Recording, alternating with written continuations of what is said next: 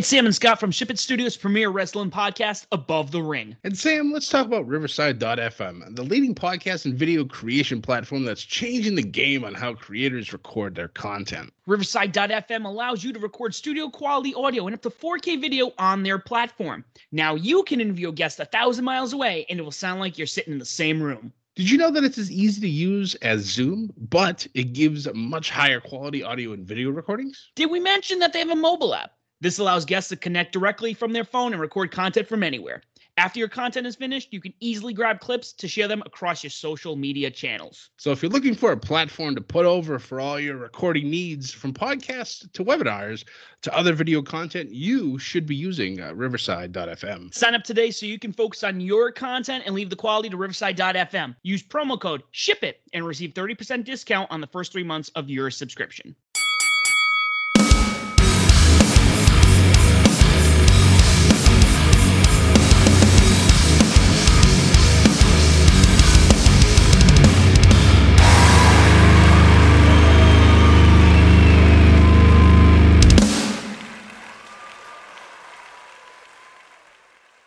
Ladies and gentlemen, welcome to another episode of Above the Ring. I'm your host, Sam the SLB.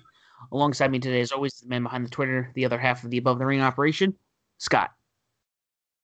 Scott, how are we doing today? Oh, Sam, it's Thursday. You know what that means.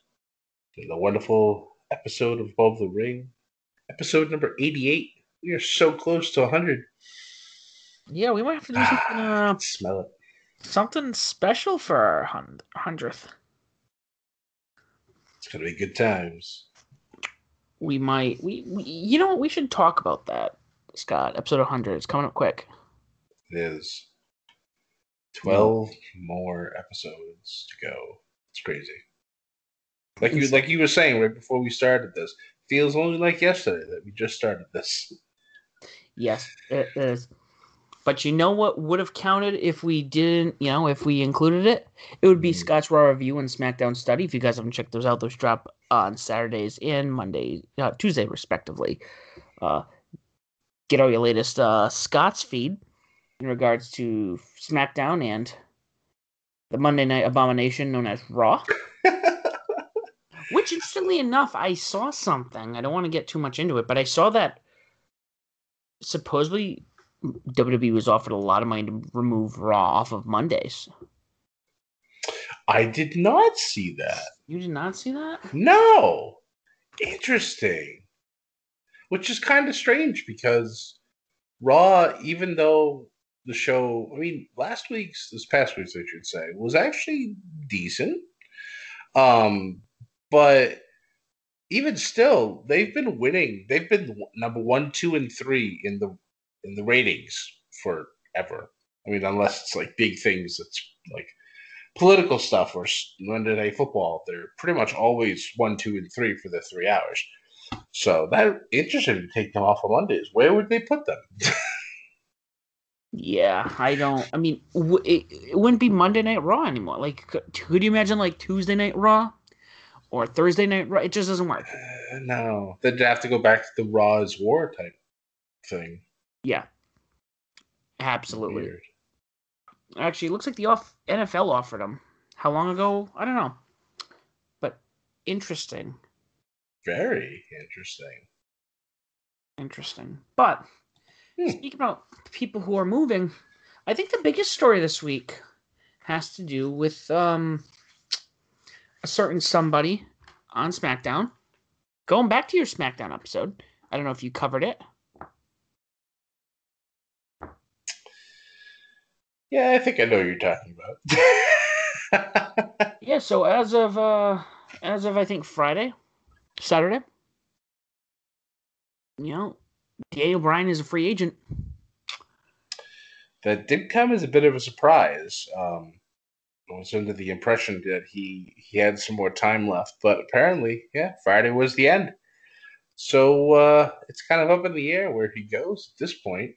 I mean, we kind of have an idea where the obvious choice would be, but that might be as something as early as uh, the thirtieth of this month, which we all know is uh, another wonderful pay per view put on by the uh, The boys over at, at TNT.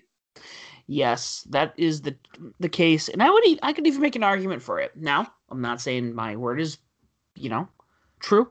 For all we know, he can be going to Raw. I mean, he did post something on Twitter. I mean, on Instagram, with a him and a photo of him and Johnny Gargano saying it's been a while. Mm-hmm. Um, however, at the same time, he also had a recent conversation where he was like, you know what, wrestlers should be able to wrestle for other promotions. Right. Plus, he said he's getting older. He's going to be 40. Mm-hmm. 40 actually this month.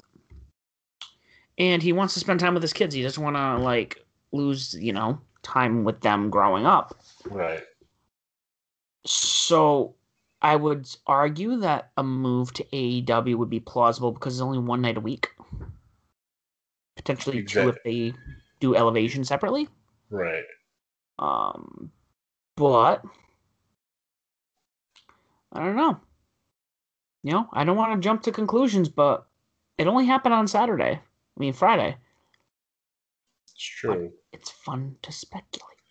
It is. From what I read, I guess WWE is in talks with him to try to get him to resign. Which, if he does, then yes, it leads to him either going to Raw or at to NXT. Now, if he were to return to NXT, that would be absolutely bonkers. Just think of the matches that he could have. Like him and Gargano obviously would be the first.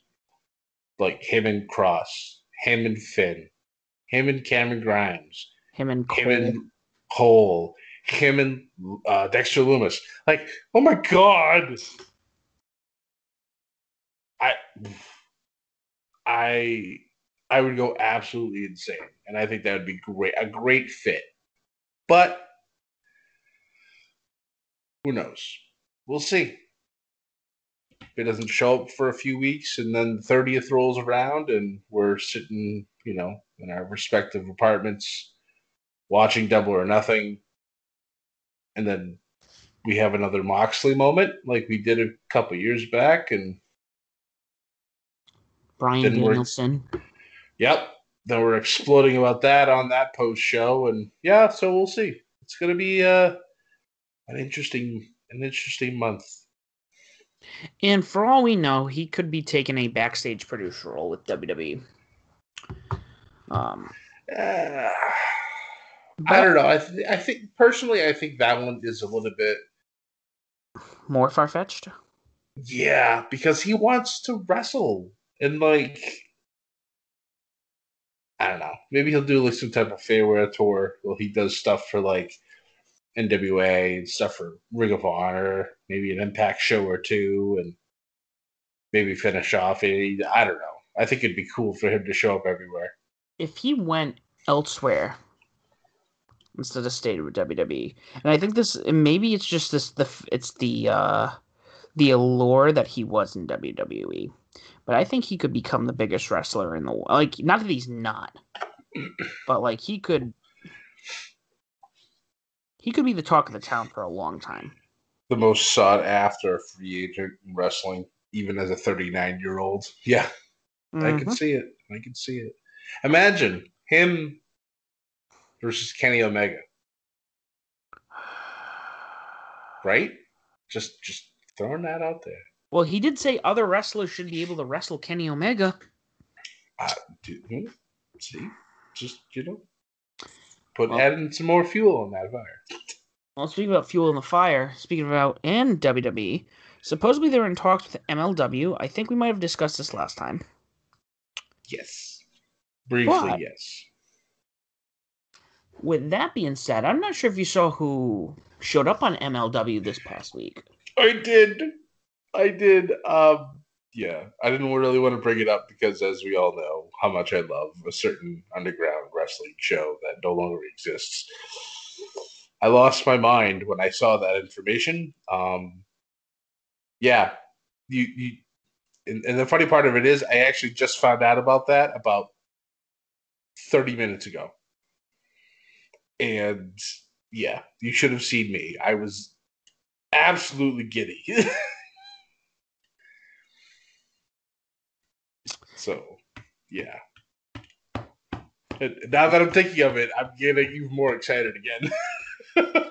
So we we I I need to find the promo. I kind of need to watch it. so good. Uh, Um,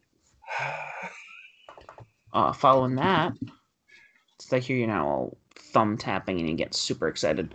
Um, New Japan is going to be holding a couple events this month called Wrestle Grand Slam. ooh. And it sounds like uh, just two home run events. Very nice. Um, I I'm not sure what exactly they're doing. If it's talent or baseball stars or what. Um, but this is interesting. Um, I know I know over there in Japan they love baseball, It's true. so um, I don't know. I'm kind of curious. It's like twenty dollars, I guess, on FITE TV for both nights. No, wait, I, I lied. Each event is available live and on demand at twenty bucks piece, and then together they're thirty. Oh, it's still pretty good. It's not bad. Yeah. Would I want to get a? Would I buy a pay per view of wrestlers playing baseball? I'm not sure. I'm really not sure on that one, but it's cool. Um, I thought it was noteworthy. There is something we all need to talk about. That being said, you know what we have to talk about. What we talking about? Let's go right back. Right, let's let's hit hop right into it into NXT. Scott, why don't you kick us off? Oh man, what a what a great episode of NXT. Um, regardless of what they said with the ratings, this show was great, and a lot of people were saying this online, and I never really thought they left, but everybody's saying NXT is back, and I'm like, yeah, it was a great show. Didn't really think they left, but okay, sweet, sounds good. I like it. But no, I mean the show was the show was packed to the gills with ridiculousness, especially starting off the night with a falls count anywhere match between Isaiah Swerve Scott and Leon Ruff. Like, oh my god. Um, there were a few times where I thought these men were going to kill themselves and each other, and I was I was completely here for it. Uh, the ending was really what kind of surprised me a little bit. Um, Leon Ruff looked to be ready to put this match away, but one of Swerve's entourage members, who was actually uh, AJ Francis, who's one of the Performance Center recruits, catches Ruff and then drops him with like a shoulder neck breaker over the guardrail, which was so flawlessly done allowed Swerve to actually get the win, bury this entire feud, and Swerve ends up walking away with a whole entourage of people, including uh, Ashanti uh, Theodonis and uh, Briana Brandy, who was another uh, Performance Center uh, recruit. So he's got himself a nice little clique going. So I'm like, ah, look at this. Another faction is born. And I am very happy because, Sam, you know how much I love my factions, just like my tournaments. Yeah, no, there's nothing more that you like than uh than factions. It's very true, sir. Very true. After that, we had Cameron Grimes picking up a big victory over a debuting Asher Hale. Asher Hale really kind of stood out to me. Also, the fact that he almost looked exactly like Shane Thorne. I actually thought it was Shane Thorne at first before they showed who who it was. Um, but no, he really did a great job. But of course, Cameron Grimes, it's, it's Cameron Grimes. He's taking Dogecoin and himself to the moon. So, Unless that's to do with that damn dead DiBiase. which he ran into later in the evening, which is probably one of my favorite things. This is probably my favorite NXT feud that's going on per, uh, currently, and there are a lot of great feuds. So Cameron Grimes, after this match, is like maybe halfway through the show. I'm going to kind of skip ahead because this is hilarious. I need to tell it now. He's going to a, um, a, a club, and he runs into the bouncer to let him in, and the bouncer's like, "Sorry, you know, you know, there's nobody on the list today. The place was, you know, bought out for the evening." And Cameron, of course, being Cameron Grimes, is like, "What do you mean? I'm Cameron Grimes. Are you are you stupid?" I'm like, "Wait." I'm like, "So first of all, it's a bad idea to insult the bouncer that you're trying to get in the club. So maybe not the best thing." And then all of a sudden, a limo drives up. It has a big giant dollar sign on it, and I'm like, "Oh my god, it's gonna be him." Sure enough, the door opens. Million Dollar Man comes out says, "Why try to get into the VIP room when you could just buy the whole damn place?" Just telling Grimes that everybody's got a price for the Million Dollar Man. He does the best laugh in professional wrestling. I don't care how old that man gets, he can still do it, and it's absolutely outstanding. I I marked out so hard it wasn't even funny.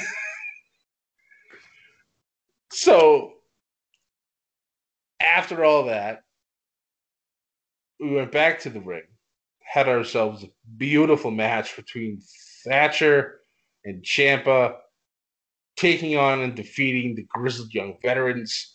It's just this was your let's smash mouth beat the shit out of each other match of the night, and it was beautiful to watch.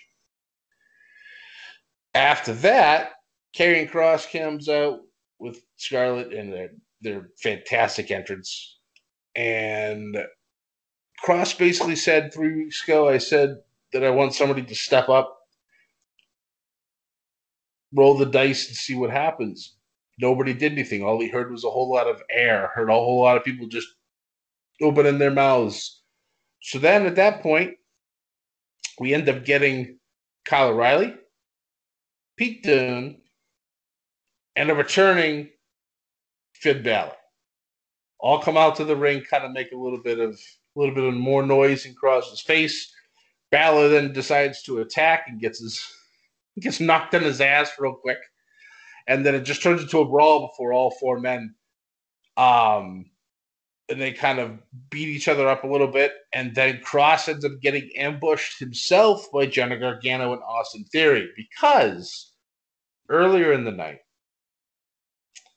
Johnny and Austin decide to barge into Regal's office while he's having a meeting with Scarlett. And let's just say Scarlett's wearing a certain style of clothing that um, accentuates her nails. So yes, yes, thank you, Sam. Her nails, exactly. That's exactly what it was. Austin Theory took notice of that, and he wanted to make that known to the world that she's got huge nails. Just had to wonder if they were real, and you know, it was just, it was it was beautiful television. Not gonna lie, I laughed pretty hard at it. Um, so because of that, Kross ends up having a match later on in the evening with Austin because of said nail questions. And before that, going back to the segment I was talking about, Johnny Gargano and Austin Theory hit the ring and actually lay out Karrion Kross. So I thought that was a nice, uh, interesting moment. Um, and that match will be next week uh, with Kross and Austin Theory. So kind of uh, kind of feel bad for Austin because he's probably going to die. But you know, we'll see what happens. For our entertainment, that's what it's of course, of course, all for entertainment. Are you not entertained? I need to watch that movie, by the way. Again, um, the next match was between two of the hottest signings that NXT has had. Uh, Sarray took on and defeated uh, Xia Rayner. Uh, and um, Sarray looked really good. Uh, actually, so did Zeta. Uh, it was just a a good bout between these two. I could see these two eventually fighting for a championship down the road. Um, it's nice that NXT is actually now starting to really kind of. They do this every once in a while. They kind of mix up their talent and kind of give new people a chance to shine. So it's nice that they're doing that with these two. Also, you can see the same thing for for Zoey Stark and um, it's it's refreshing. It's not the same old, same old that unfortunately you see on Raw and SmackDown. So it gives them a chance to shine. Speaking of people who are shining, LA Knight coming out, getting a big victory over Jake Atlas, getting back on the winning way after not doing so well against Bronson Reed. So we'll see what's next for Mr. LA Knight. Legado del Fantasma that comes out, talks about how much they destroyed uh, MSK and Kushida last week, leading Kushida to come on the Titantron, issue a challenge to Santos for next week for the NXT Cruiserweight Championship, which obviously Santos is going to, or he accepted. So that match next week will be fantastic. And then this main event. Sam, I I don't think I've seen a better women's street fight ever. Like the things that all four of these women did in different spots during this match was just outstanding. Shotzi trying to kill herself like 40 times, Ember flying everywhere, uh, Indi dropping elbow drops like she's Macho Man Randy Savage, and Candice wrestling being Candice wrestling. It's just I loved it. The way ends up getting the win and are your new women's NXT Tag Team Champions. It's just it, it shocked it, me actually. I had hoped that they would win because it's a crime that it's taken this long for Candice LeRae to win a championship in WWE. Like she should have been women's champion at least once by now, if not twice. But the fact that she gets to be tag team champions with Indi Hartwell, who is like literally her child. Like I love the dynamic of the way. The whole thing is just great. Like Austin being the young, stupid brother, Indi the older uh, sister. yeah, older hormonal sister because obviously the whole thing with Dexter. And I loved before the match even happened, Candice was talking to Indi, trying to do everything she possibly can to hide things that Dexter has left in the locker room for her, including Dexter standing outside the door with roses.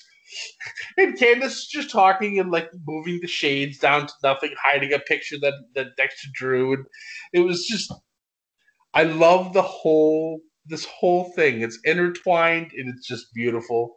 And then of course before um also before the match with the uh, with the dog having a bit of an accident inside the tank.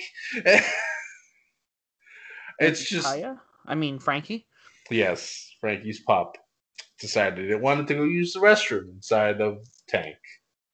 So kind of threw the tag champs off the mark or now I should say former tag champs off the mark. And yeah, I uh, I kind of want to go back and watch this match again. It was it was real good. I, I really really enjoyed it. Uh, like I said, it was a I thought it was a really great episode of NXT. Um, it's uh, it's it's nice to see. So we'll uh, we'll see what next week brings, but at this point, I think it's time that we uh, move on to Wednesday and see what's going on over on the AEW side of things. Well, well, well, Scott. After a year delay, we've had we finally had blood and guts. Finally took a long time, but we we got it. We got what we've been waiting for. And we are gonna have a talk about what happened. Yeah. But first, but first, let's uh, go through. The, y- y- you know what? I will say this, despite what we're going to get into, there's a lot of solid content here. Yes. So, opening bout, we have the tag match with Kenny Omega and uh, Mike Nakazawa taking on, you know, Jon Moxley and Eddie Kingston with Don Callis coming out and being like, oh, you know, he can't wrestle. He's not here tonight. Nakazawa's going to take him on by himself you know, Moxie and Eddie come out and Kenny jumps him, and boom. Um, it was, an, it, it was a lot of cool back and forth. Um, you know, I know Nakazawa is more of a comedy wrestler, but I think he fit in this particular case. Yeah. Um, allowing them to get the victory. Um, with Kenny, I believe, pinning Eddie Kingston with assistance of the Young Bucks and the Good Brothers. It just, I know a lot of people are aggravated by this. Um, but isn't that what good heel work is? pretty much And I think right now Kenny is doing some of the best heel work out there. agreed. Fight me, anyone, fight me. Pay twenty bucks. All my money's on you. Um, following that, we had what w- really I think is a shining, shining moment in QT Marshall's career. Um, QT Marshall on Cody Rhodes, which I thought was a really good, good bout. Mm. Um, I was upset Rhodes defeated QT because I feel like QT could have taken the win on this one. Yeah, Um, yeah, because QT just started the factory and they need to roll. I thought they they should have been picking up more victories. I thought that this should have been a dirty pin for QT. Like maybe have one of the students come out and either attack, like Anthony Ogogo did after the match. He, he comes in and punches Cody and lays him out. QT should have picked up a victory because of that. That's I honestly thought that's what should have happened too. I agree with you 100% on that. But you know what? I won't argue because we did get you know Anthony Ogogo to come out, give the punch, and then throw the Union Jack over Cody. Yeah. Um, I- I can definitely tell they they have a future for Ogogo. Yes. I agree. Um, but no, I'm you know Q- QT actually looked really good. You know, I've always liked QT Marshall, but I've never been like, oh man, I love QT. It's kind of like, oh, it's QT Marshall. He's Right. there. He's Yeah. good, but he's like not. You know, I'm not gonna die if he's not on TV. But like, like, like the thing where Cody was gonna hit him with the belt, and then the ref got involved, and then QT took his own belt off and whacked Cody. You know, there was just some really good work here between the two. Yeah. I agree. Um, following that, oh yeah, we had a little little promo between uh Scorpio Sky and Ethan Page. Um, who eventually assaulted Darby Allin and threw him down the stairs. I know. Uh, It kind of it kind of made me jump when Darby came out of nowhere and starts attacking Ethan Page too. Um, I love the fact that they that Ethan Page brought up their past a little bit, talking about how Darby's like actual injuries were caused by Ethan Page, and I'm just like, ooh, okay, I like want this this a lot now. so yeah, this should be this should be fun. I I, want to look into that more because I'm kind of curious because I didn't look into it last night. But they threw him down the fucking stairs. Yep. Hey, that was a good throw. It was. I was actually concerned for a moment. I'm like, Looked like it hurt. well, you're getting thrown down concrete stairs, and it was a flight of them. Mm-hmm. Uh, following that, we had uh, Doctor, you know, Britt Baker take on and job out Julia Hart. Not Oh. from Calgary, by the way. Not from. I love how they had. I love how they had to mention that too. I will say, I'm liking how now they're really building her up, and now she's like, we're getting, you know, within a month away from Double or Nothing. Because she has the title shot versus uh, the champ on May 30th. Should be. Uh, that might be the that might be the day that Britt Baker ends up winning the, the title. I think she should. I think she. I think it's her time to shine. Yeah, they're definitely building it up enough, and you know, I think Shida's done a wonderful job as champion, but I think now with all the momentum that's been going, I think it's time for Britt Baker to take it. And if this also could be a great way to reintroduce Thunder Rosa back if she decides to s- stick around, because she's still doing something there. She's still on Dark or uh, Elevation, so we'll see. Mm-hmm. Uh, following that, we had the four-way tag team eliminator match Uh, winner took on the young takes on the Young Bucks for the titles next week. You know what? I will say, great. I thought this match was fun. Um, I'm liking how the Varsity Blondes have moved up. They're not just Yes. like a oh hey, uh, it's Pillman's kid, Right. you know. Um, but like everyone looked. I mean, hell, I'll tell you right now. As much as like the the acclaimed gimmick is kind of like okay, whatever, don't care. But like, they're really good in the ring. They know how to go. Absolutely. Yeah. you know. So, um, obviously here, you know, SCU, who is on this, you know, their next match they lose, they retire, um, tour. Um, they're wrestling, you know, the Bucks next week for the titles, which I'm very curious about. I'm looking forward to that. Next next week's Dynamite is fucking loaded. I know. I couldn't believe it. I was like, holy shit, this is going to be insane.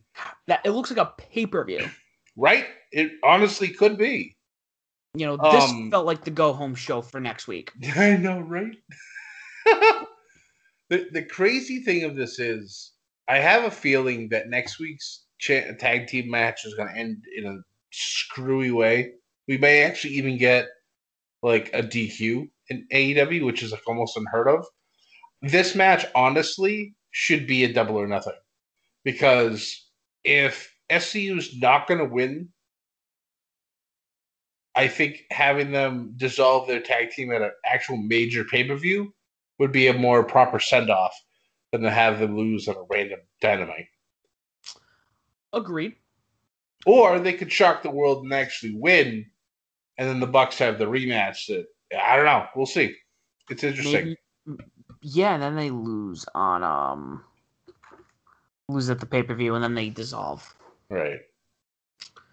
So at least Daniels gets his one title. Right. Exactly. And, Fra- and uh, Frankie could be a two time. Two time. Two time. The only two time. No, that's not, that's a lie. What am I talking about? Um, Cody's a two time AEW champion too. True. Uh, following that, we had a couple of major announcements. Mm. um Tony Schiavone comes out tells Kenny Omega that next week we're gonna have the number one contender and the winner of that is going to go on and take on um Kenny at double or nothing. Now I was thrown off. I was hundred percent thrown off because I was thinking about the week prior's rate rankings. Right. Okay, cool. Adam Page is going to be wrestling like Pac or something like that. And then he says it's going to be Pac versus Orange Cassidy. And I didn't realize Orange Cassidy is on the top right now. Yep. Page dropped because he lost to uh, Brian Cage. Mm-hmm. So Kenny Omega's like, oh, we all we all know we want Pac, this and that. Da, da, da, you know, it's gonna be Pac. And Orange came out, I, insulted. lo- I love this. This whole segment was just so wonderful. Imagine if we get Cassidy versus Omega for the title. And imagine, and imagine if Orange Cassidy won at Double or Nothing. Can you imagine that I'm in having front of in front of a full crowd, which has been confirmed by Tony Khan himself? Double or Nothing will have a full crowd at Daily's place. It's about fifty five hundred people. I'm excited. We're gonna get a full half stadium worth of people screaming and yelling. It's gonna be great. I am looking forward to this. But either way, like we got Pac versus Cassidy, and mind you, whoever wins that match faces Kenny Omega, and it's gonna be a banger. Oh my god, yes. But I'm almost convinced after the standoff between the two of them, Orange Cassidy is main event in a pay per view with Kenny Omega for the title. Oh my god. Oh my god. I just love how he just dis- dismissed him. So like, ah, it was just, I loved it. It just Cassidy just kind of sit there, just took it. It's like, all right, we'll see, we'll see what happens. So I kind of, I want to see how he beats Pac because Pac's been on a bit of a roll himself lately. Mm-hmm. And of course, that'll be a nice revenge for Pac winning way back when. What was it, Revolution? Uh, I believe so. Yeah, so hmm, that'll be great.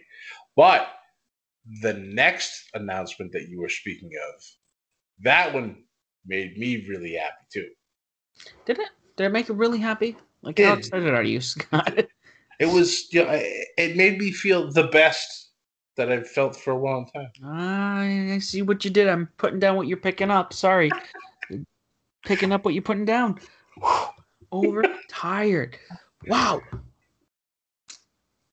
Miro has contracted to face Darby Allin for the TNT Championship match next uh, championship next week. And if I'm not mistaken, if Darby cannot show, he forfeits the title. Yep. Which we all know is not going to happen because Darby's made of like rubber, so he'll be fine. He's made Maybe a little- the same same stuff that your uh, Grand Theft Auto character is made out of when he falls a thousand feet in the air and hits a tree, and he's like, "Oh, he's alive." Yeah, pretty much. Okay. like, like I said, next week that that card is loaded. yeah, We're not even talking about the NJPW US title match with Yuji Nagata um, and Jon Moxley, which I think might be the main event of next week. I would hope so. The way they're promoting it right now, Yeah, it's got to be the main event. But I'm gonna transition from our pre-taped to our live uh, portion of the show. God. Oh. I, I, I still can't Go ahead, Scott. Go ahead. I. I know this is where your frustrations start. So, I saw online from an act person who was actually at the show stating that the first hour of the show was all pre-taped and they showed it on the, the little Titantron that they have there. The only part that was live was the blood and guts part of the show. I'm sorry. But that's bullshit. I don't know why they did that, and supposedly they had told people ahead of time that it was only the blood and guts part. I don't. I don't know. It's just. I mean, I understand why because of what happened during Blood and Guts, but I don't know why. Just you have that first hour. If you want to tape it, fine. Do it a little earlier in the day. Then take some time off. Build the cage. Entertain the fans somehow, and then start the second hour instead of having them sit there and watch the screen like they could have done for free at home to only see the blood and guts match and that match in itself was riddled with things that we'll discuss momentarily um I don't know. That really rubbed me the wrong way. Like if I paid good money to go down there to see this match because everybody had been waiting to see it, to get there to be told, "Oh, you're going to sit here and watch the Titantron for an hour and then we'll have the match." I'm sorry, what? Again, supposedly I I read somewhere that that was mentioned to people who bought tickets. But that aside, um, I'm not bothered by it so much. I th- I think I would kind of gone with what you suggested, where it would have been like, hey, we're gonna tape everything like an hour before, like like almost be like, hey, come like an hour early, or like two hours, like like, like we're gonna we're gonna tape from seven to eight the first hour, air that first hour, and then from eight to nine, obviously that'll play on the screen. They'll build up the cage. They'll keep the fans occupied by that point.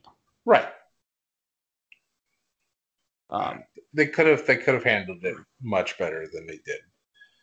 Even like you're saying, even with the you know, the mention, hey, this is just for the match. I don't know. That there was there was just yeah. well, Scott, let's get right into the match. This blood soaked uh, fight. yeah, um they, they started real quick with the bleeding. I knew it was going to be serious when Dynamite kicked off with the parental advisory notice. Right? I when I when I when I started watching it because I watched it I, I watched it after the fact. I was busy during actual dynamite, so I watched it later in the evening. I thought I had taped something else because I'm like, I've never seen this before. like, what do you mean there's parental advisory for this show? Like, what the hell? So immediately I was like, shit, they must be doing something ridiculous tonight for them to put up some, that type of warning. And They did. well, they did. Yeah. you know, I thought it was first and foremost. I will say, I think the match as a whole, it was done really well. You know, the first five minutes between Sammy and Dax, um, really setting the pace, really setting the hey, this is what we're doing. Yep. This is what's going to happen for the next hour. Um, and then Shawn Spears coming in because the Pinnacle had the advantage and Yep. kicking the shit out of Sammy Guevara. Right. Um, you know, everyone can't. The one thing that bugs me about this, and I I get it, but I don't get it, Scott, and I think you might be with me on this. Was I understand it's on network TV, but fuck the commercials. Oh, it's un. It was terrible, absolutely terrible. And the picture in picture didn't do anything for you. It was just, yeah, I absolutely hated that. It really, it took everything away that the match was trying to give you. It just took it away. Like you come back to it and you're just like, man, I've lost all my, all my momentum with this match already. And then they do something crazy and you get it back, and then okay, guess what? We're gonna go to commercial yet again. They did it four times, I think. And I was just like, guys, I understand that. You could have done this commercial free. Yeah. You load up on your commercials during the first hour of the show, and then you give us this match full with no commercials. And if that's the case, then why not just wait till pay per view to do it? I. I'm excited this wasn't on a pay per view. It really did feel like something that was supposed to be special, but it was just it. This this was one of those. What the fuck you doing? Why we got to keep doing commercials? It's like when you watch WrestleMania and there's the commercials during the during the matches, and you're like, you own this fucking network. What are you doing? I know. I know. that being said, Yeah. um, once Wardlow and uh, Jake Hager got in this match, shit got real. Mm. you know, you know, Wardlow was kicking, you know, you know, he was the monster. You know, I don't think I've seen Wardlow that with that much power. Yeah. Um, he just looked unstoppable. And then Jake Hager came in, and you know, they he wrecked the ring with all the pinnacle, and then you know, fucking Wardlow wrecked the ring with all the inner circle, and then they both stopped and made eye contact. Yeah, that was a big moment. I I, I was uh, I was I was hyped along with Yeah, I was hyping up with the crowd too, yeah. And then they start fighting in the middle and it's yeah. And then MJF comes in and then Jericho comes in and they separate and then you have one on each side and then they all run towards the middle and they all start fighting in the middle and that's when you know it was great. The thing that for me really lost like everything was when they of course went to commercial break But then when they come back, MJF is on the top of the cage. And I'm like, oh God. Somebody's to come flying off this cage. All right, let's see what happens. And then you see Jericho start to make the climb. And I immediately was just like, oh God, Jericho's going to dive off this cage. He's going to get thrown off of this cage. I know he is. And this, for me, I think is the most egregious problem. And I'm not even talking about how Jericho landed, which was which really pissed people off. The whole point of this whole match was you win either by submission or surrender. Now, I get it. Jericho kicking the ever living stunt out of MJF for a while, and MJF hits a low blow. MJF picks up Jericho, holding him towards the edge, screaming, MJF screaming into the ring and outside of the ring because everybody else decided to escape the cage that I'll throw him off unless you surrender. And then Sammy's like, fine, whatever, we surrender, et cetera, et cetera, et cetera. And then, yes, MJF pushes Jericho off like we all kind of expected it to happen. Here's my problem with this. We all knew and if you didn't know this, you're either too young to understand what's going on or you're just an idiot. We all knew Jericho was going to go flying off of this off this cage. The moment they both were up there, we knew it was going to happen. The problem I have is not that he landed on whatever crash pad it was and, and how terrible it looked, which it did. If they had a different camera angle, it probably would have looked a whole lot cooler. It is what it is. It's just just shows that AEW is just not quite there with the production value yet. That's fine. They're still relatively new. Give them more time. I'm sure they'll have a better way of presenting it. The problem I have is that Sammy shouldn't have said that they surrender when they did. MJF should have just thrown Jericho off that off that cage, have Jericho land like he did, and then have the whole thing be done, be surrendered. Because for them not to think MJF wasn't going to throw him off was incredibly naive and stupid. So they should have just done it, and then they could have they, they could have surrendered after that because Jericho clearly was quote unquote dead. Even though like half the time the camera was on him, he'd have one eye open, talk to somebody, and then realize, oh shit. Rebuttal. Okay. So I've had a lot of time to think about this match. Um, think about the ending of this. Um, the fall, and I did see a video that explained this. It's like, you know, people were all bullshit about how, you know, Matt Hardy wasn't protected when he fell. Right. And then people are bullshit that, you know, what Jericho fell on was obviously fake. Right. You know, I would have rather have him fall safely like he did. Right. Yeah, absolutely. Um, had he got had he not been thro- had he been thrown off do you think the inner circle would have done that? Or do you think it would have been more rage and the fighting would have continued? No, I think that at that point it would have been over because Jericho was clearly the leader and Sammy probably would have been like, that's it, we're done at this point. I don't think it would have been there might have been some rage, but at that point you saw how how dead they all were anyways. And that was another problem that i have. They just ignored the other four member the other eight members of the teams when those two were up top of the cage. I think only once they did a far they did like a far shot to show like the other eight kind of taking a nap in the ring while those two were fighting up top it's like you could have done more with this there's just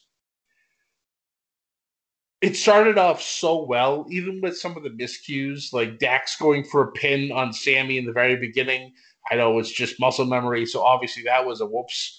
And then Sammy trying to jump off of two ropes and ends up tripping over the second one and almost killing himself.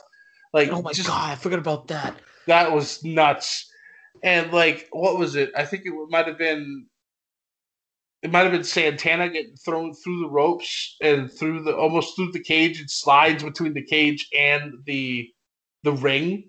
it's just like holy Christ! Like there were some there were some pretty awesome moments inside the first like the first eight members, and then everything just kind of went wonky after MJF and Jericho got in the ring. It was I don't know.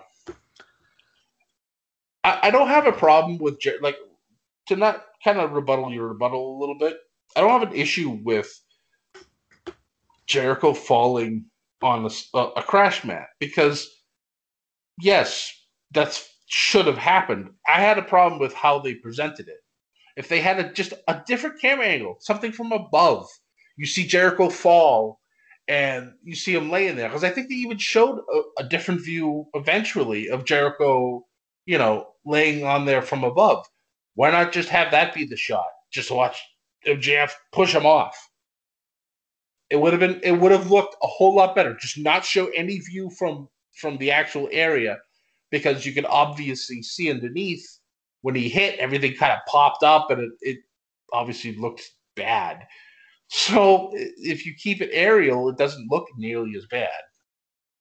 That was just my. I'm just kind of nitpicking. Like, I don't care that he landed on a crash pad. I'm glad that he did because yes, the man's 50, probably shouldn't be taking that dive anyways, but he did it because he wants to further along the storyline. So it is what it is. But people just like to bitch about everything. I'm not bitching about it. I'm just I'm giving constructive criticism of this match. I was about to go. Can I rebuttal your rebuttal? of course, you can rebuttal my rebuttal. Those, no, I only want to say it just to say it. okay. what a rebuttal your rebuttal of my rebuttal. Um, Rebuttals. No, yeah, I think I think a lot of people have the same constructive criticism. Um, I think similar to the the the exploding barbed wire death match. Oh, that was a botch. We the gotta explosions. That was terrible. you gotta keep in mind the majority of the product was really fucking good. It was absolutely. You know, you know for for what they offered. And it was interesting. I didn't realize both JR and Tony Schiavone called the first War Games match back. Yep. what, 87 they said? Yep. That I thought was really cool. Yeah, I like that little callback. Of course, they keep calling it the blood and guts match. I'm like, guys, stop. It's not. Don't say that. yeah. That was the only thing I was like, just just call it what it is. I mean, unless WWE has it like completely um copyrighted, you can say war games. I mean, they might. Maybe that's why they say it. Maybe. If but, that's the case, then whatever. Um, I also will say, and I know a lot of people bitched about this too, but I was happy to see a couple headshots with steel chairs during this match. Mm-hmm. Made it seem even more violent, which is what this match should have been. People are all like, "Oh, there shouldn't have any chair shots to the head. We're better than that." Nah, nah, we're not. It's blood and guts. Exactly. People need to get hit in the face with a chair. It happens. It's it's from it's Shawn Spears' chair for God's sakes. You all know it's gimmicked. Stop it. Can, can I also point something out? And I was thinking about this throughout this whole match. And call me a marker, uh, a nerd, if you will. but I'm thinking about this, and I'm looking at the cage itself. Yep. And that's, you know, War Games. The first War Games happened July fourth, eighty seven. Mm-hmm. Almost ten years, if not ten years, prior to Hell in a Cell. War Games, AEW's version, the way that cage is built, yeah, where there's no almost no room for error you can barely make the floor, except for Ortiz or Santana, who ended up flying to the floor at that one point. yep.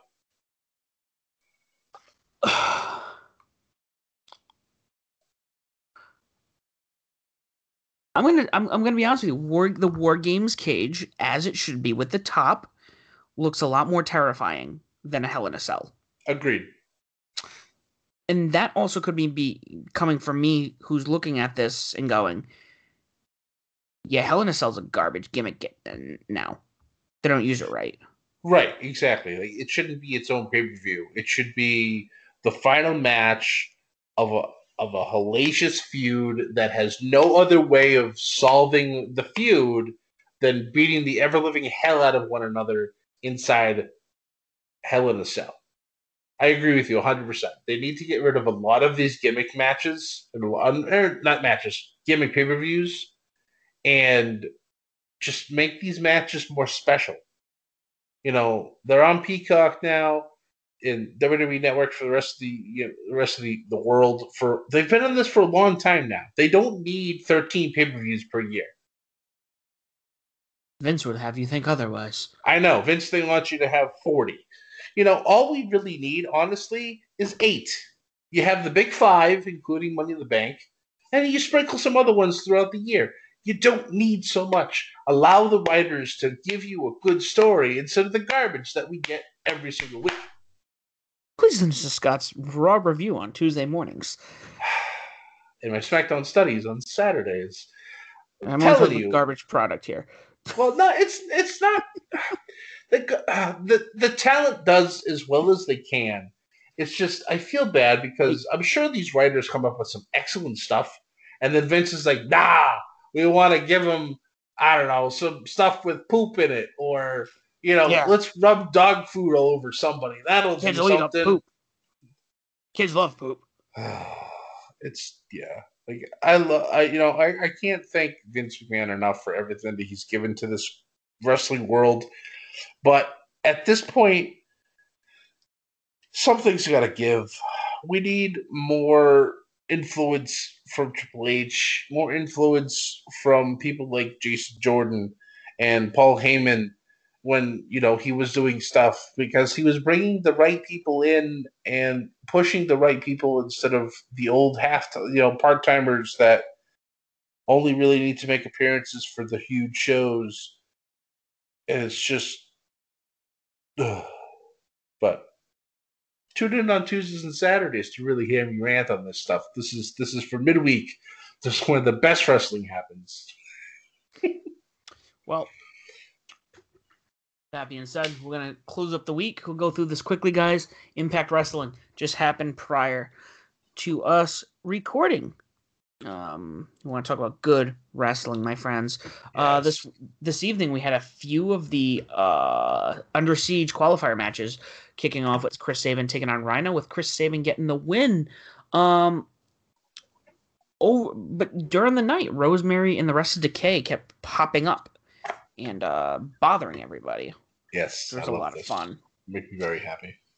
Um, it's good to see uh, her being all creepy. Um, uh, following that, we had Susan taking on Taylor Wilde, with uh, Taylor Wilde getting the win with an assist from Tenille Dashwood. Dashwood is trying to get pretty friendly here, but Taylor Wilde doesn't seem like she's taking any bullshit. Nope. it's great. Um, Deonna Purrazzo was interviewed after this, where Rosemary and Havoc popped in, and they're like, "Yeah, you don't have any challengers. You need a f- number one contender." And she goes, "Oh yeah, you two should wrestle each other."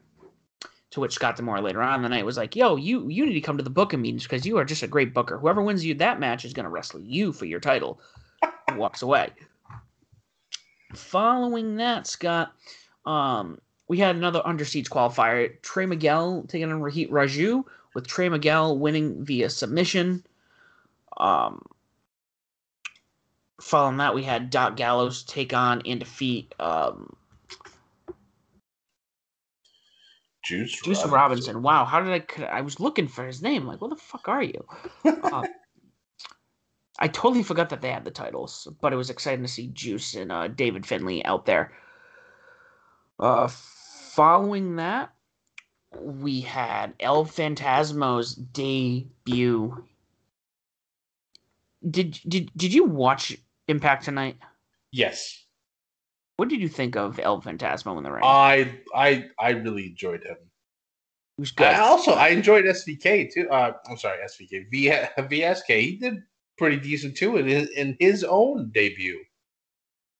Yeah, no, he did he did a great job, but um, I like how El Phantasmo is a like he's a hard hitting like high flyer. Yeah. Like he's not just a flyer who does his flips, but he's like very hard hitting. Yeah. Uh, following that, we had Kiera Hogan taking on Rachael Ellering with Ra- Rachel Rachael Ellering getting the win here. Um, Set up a nice match for next week though. Afterwards, and they had that little confrontation in the back. Mm, yeah, So now Okay. Jordynne Grace is going to go against uh, Tasha Steelz. So that should be fun. so maybe a rematch at Under Siege. Yep. So it's looking like. Um, and finally the main event: Mm. Moose, James Storm, What a match. with Moose now being in the uh, the the match at uh, Under Siege, which is looking to be a solid card. May fifteenth. Well, I'm looking forward to it. I don't know if I'm going to watch that night because that weekend is my thirtieth birthday. So I'm getting old here, and Scott's like, "Yeah, you talking about getting old?" Uh, Get old. 30. I wish I could be 30 again. Um, but you know, definitely want to keep an eye on this one because I believe that's the match, the uh, the six man tag match between you know the Good Brothers and Kenny taking on Eddie Edwards and Finn FinJuice. Juice. Yep. Wow, I think it's the end of the night for Sam. Sam's ready to tap out himself. I am, or like, I was trying to come up with a blood and guts reference, but I can't right now because I'm so tired. Um, okay. I'm fighting squirrels for the past week. Um, Squirrels. that being said, guys, thank you so much for listening. Next week, one of our pride pos- possessions of what we were doing when this podcast started a year ago is going to be starting up again. Scott, are you ready to bring back Dark Side of the Ring? Absolutely, my brother. Oh, man. I I'm so excited. First episode aired tonight or yesterday by the time No. this comes out. Yeah, I it did, the the time it didn't work. So by the time this is you know this episode's out, uh, the latest episode, the first episode will be out. So we will be covering it the following week for you Yep. guys. Um, we're looking forward to discussing this because we love Dark Side of the Ring. Um, Such good stuff. Great documentary series. Um, but if you don't already do so, guys, please follow us um, on Twitter at media underscore bedlam. You can follow us on Facebook, Instagram, and YouTube at bedlam media. You can find myself as the SLB, of- uh, SLB official. I'm having a stroke. And Scott as Scotty J Stream. Uh, we are on all streaming platforms, including Pandora. If you guys, or, you know, make sure you like, share, subscribe, leave a comment, leave a review. Tell people why Bedlam Media and Above the Ring is the podcast of your choice and why they should listen to us as well. Guys, thank you for so much for listening to us tonight. This has been Above the Ring. And as always, do not forget to join the Bedlam.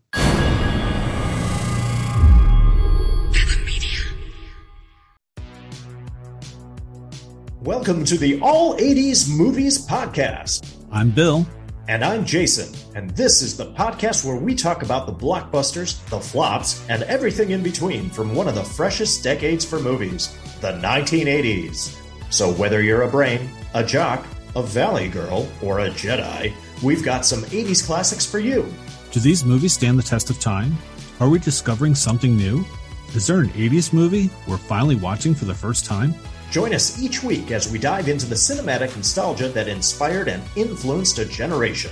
From the hits to the cult classics, we'll discuss our earliest memories, favorite scenes, fun facts, and our not so favorite movie moments too.